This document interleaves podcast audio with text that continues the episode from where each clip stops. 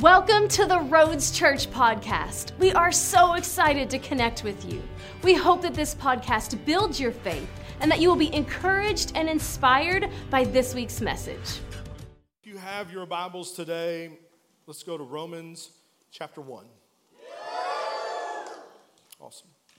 Uh, for those of you with an anointed copy of the Lord's Word, it's page 1334. If you don't know what I mean, ignore me. Uh, but hold your place there, and we're going to, um, I'm just going to give you some testimony of some stories, and I'm going to share a couple things with you, and then we're going to tie it all together at the end and see what the Holy Spirit wants to do. Um, almost immediately after preaching here in January, Katie and I boarded a plane with our team, and we um, flew to the other side of the world.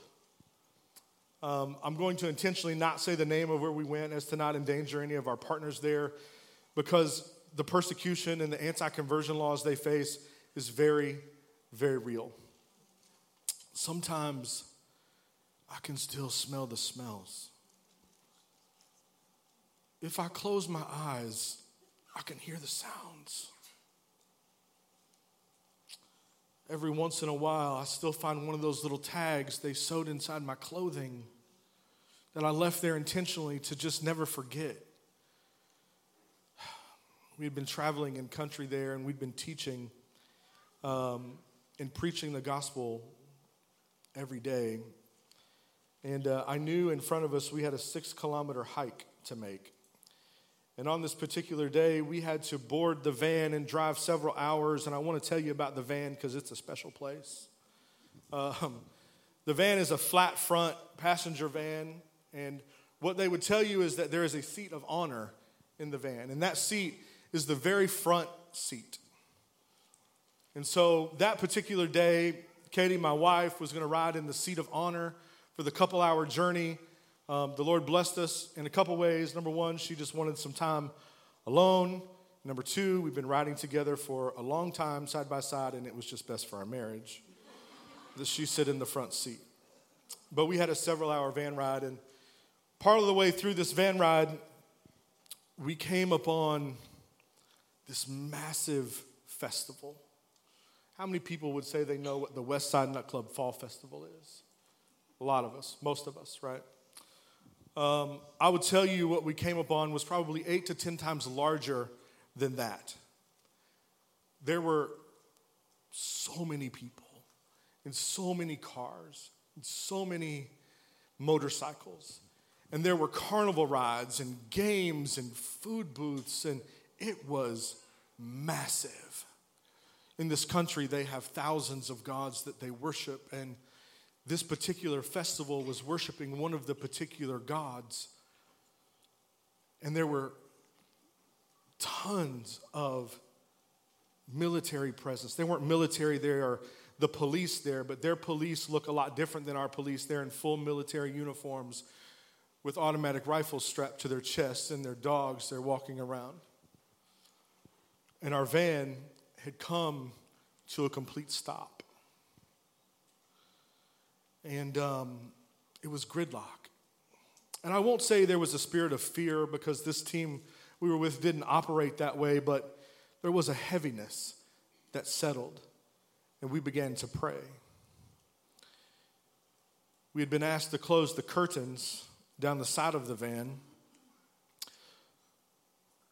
But mind you, my wife was sitting in the very front against the flat front windshield, and Katie was wearing her hot pink t shirt and her bright white smile, holding her Bible. You know, Katie, it's just how she rolls, right? And um, our in country leader comes forward and he says, She asks him, Should I move? And he dismisses her and says, No, and begins to speak to the driver. And after some conversation, he looks at us and says a phrase that I will never forget as long as I live. He says, If we are caught with our Bibles, they will kill us immediately. Then he directed my wife to move.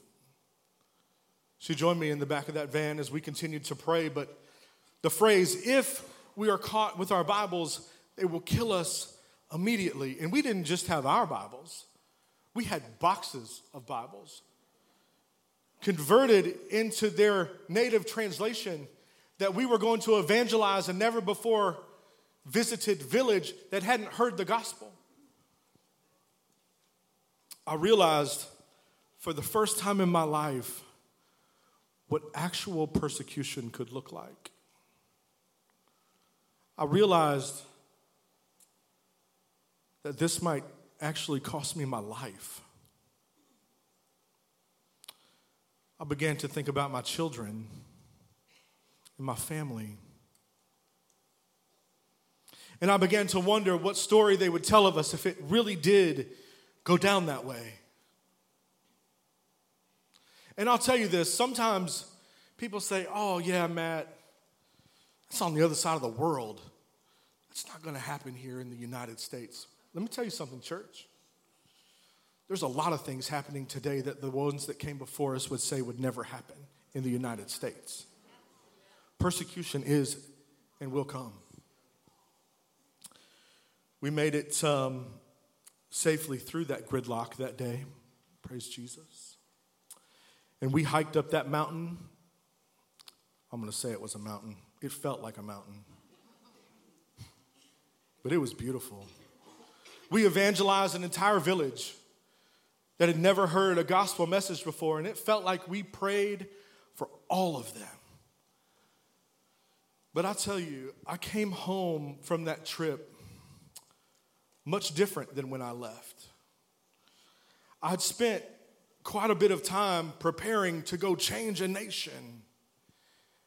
And what I was never really prepared for is how much that nation would change me. You see, I went to the other side of the world to preach the gospel to anyone and everybody that would listen and preach it. We did multiple times a day. And I'm so convicted because I don't know the people's names that live on my own street. I began to ask Holy Spirit to break my heart for the broken and to use me to evangelize Norris City and Carmi, where I live, in Mount Carmel and Carlinville. I began for the ask for the boldness we read about that Peter and John asked for after they were released from prison in Acts 4. It says, Now, Lord, look on their threats and grant to your servants that with all boldness they may speak your word, by stretching out your hand to heal, and that signs and wonders may be done through the name of your holy servant, Jesus. And when they had prayed, the place where they were assembled together was shaken, and they were all filled with the Holy Spirit, and they spoke the word of God with boldness. That's what I wanted. It's what I still want.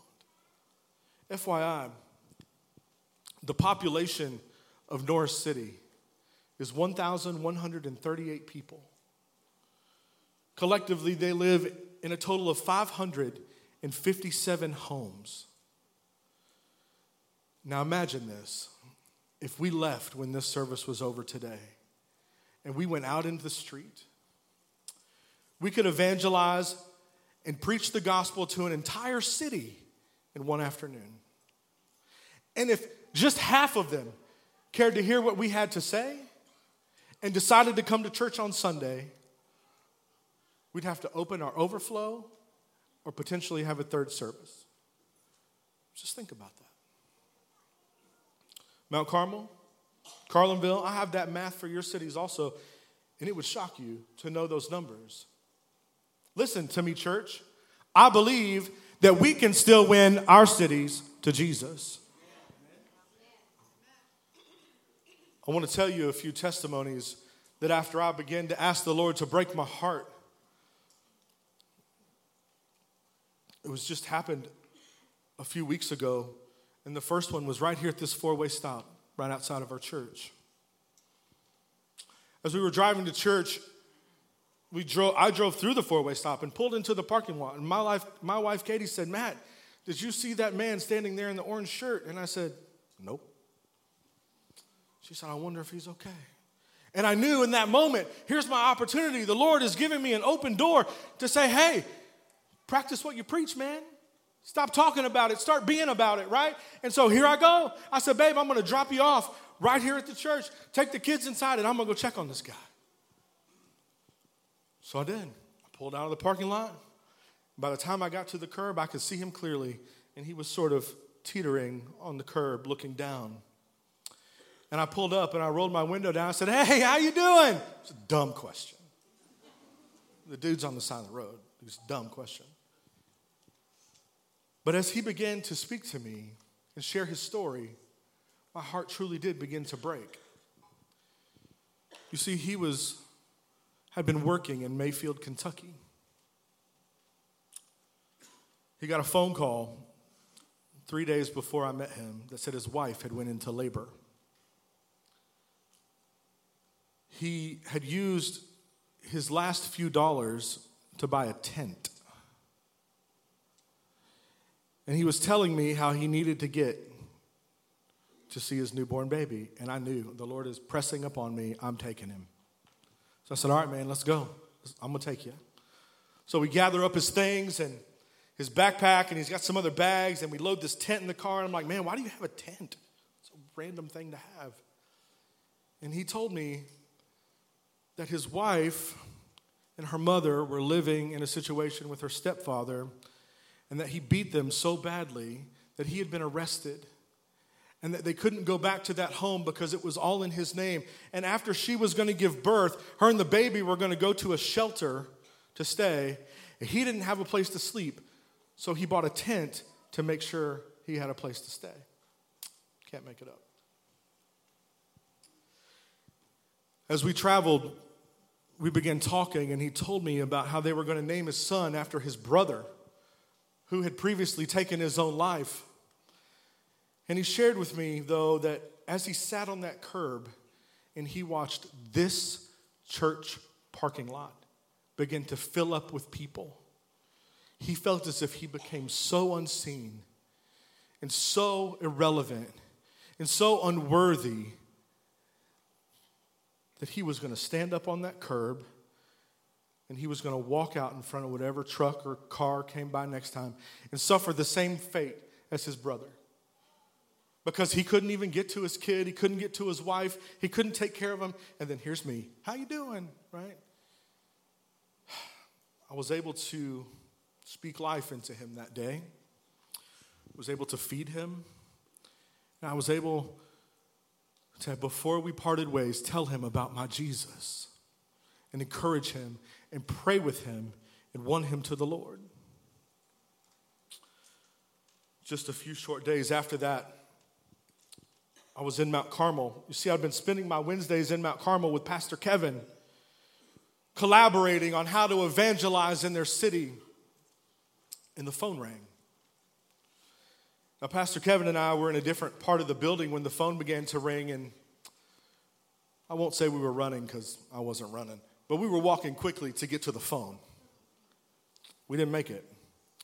Luckily, the man on the other end was just desperate enough to leave a message we were able to call him back.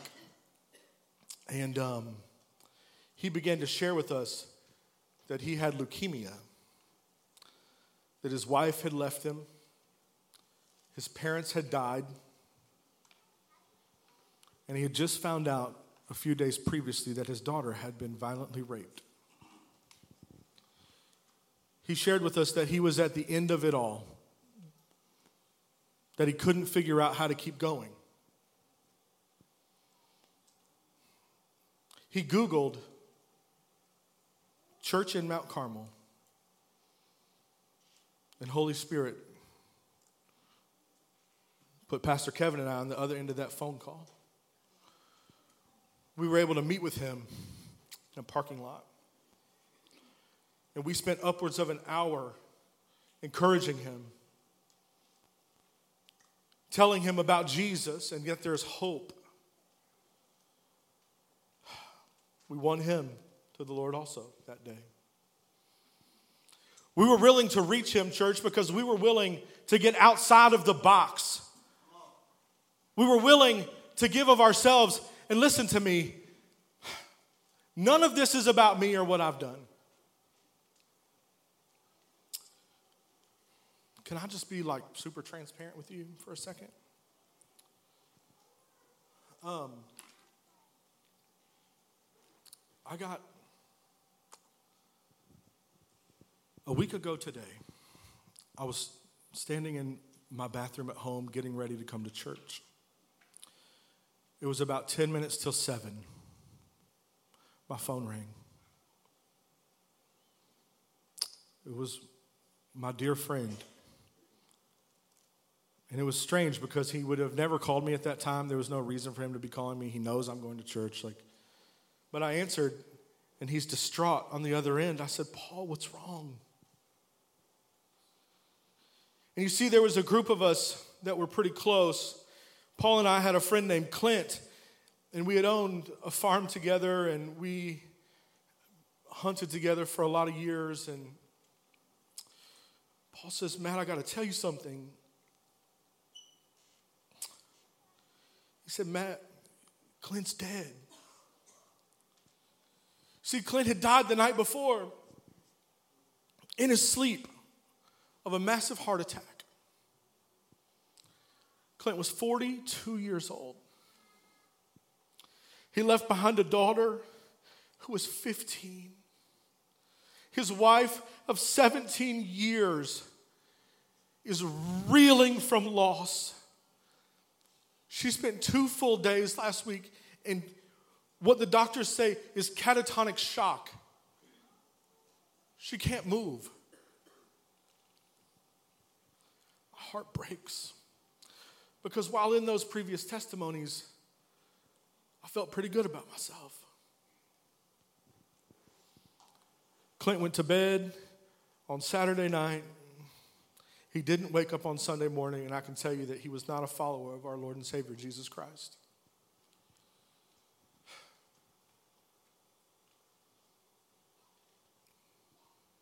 Heart is broken. I spent so much time with him trying to be intellectual or cool, and I wasn't intentional about telling my friend about Jesus. Guys, we went to his funeral, my, Katie and I, on Friday. And we stood in line for over an hour with 200 people that are just weeping because there's no hope. And in that moment, what I told myself was this I will never not preach a gospel message if I'm given the opportunity. So that's what I want to talk to you about today, also. Benny Hinn was quoted as saying, No one will make hell by accident or heaven by chance. Hell is a choice, and there is no in between. So, this is what this is going to look like. We're going to do three things, and this is so simple. We're going to admit that we're sinners. Romans 3:23 says for all have sinned and fallen short of the glory of the Lord. Romans 6:23 said, "For the wages of sin are death." We're going to believe. We're going to believe that God sent his son to earth through the birth of a virgin who lived a perfect 33 and a half years. It was crucified on a cruel, angry cross for my sins and for yours. John 3:16 says, "For God so loved the world that he sent his only begotten son that whosoever believes in him shall not perish but have eternal life." We're going to confess. We're going to declare it with our mouth and believe it in our heart. In 1 John 4:15 he says when we confess God abides in you and you in him. Romans 10:13 says forever for whoever calls on the name of the Lord shall be saved. Listen to me church. You do not have to leave here the same way you came in. If you don't have a personal relationship with Jesus Christ And I don't mean if you if you know about him. I mean, do you know him? If you can't say you know him, I'm begging you to not go one more day. I'm begging you that if you don't know, if you go to sleep tonight and you don't wake up in the morning, that you'll be in heaven with King Jesus. To make a decision today to follow him. Dino Rizzo is an associate pastor at Church of the Highlands, and he wrote a book called Serve Your City. And in that book, he tells a story about when he was a young boy. He tells a story about show and tell.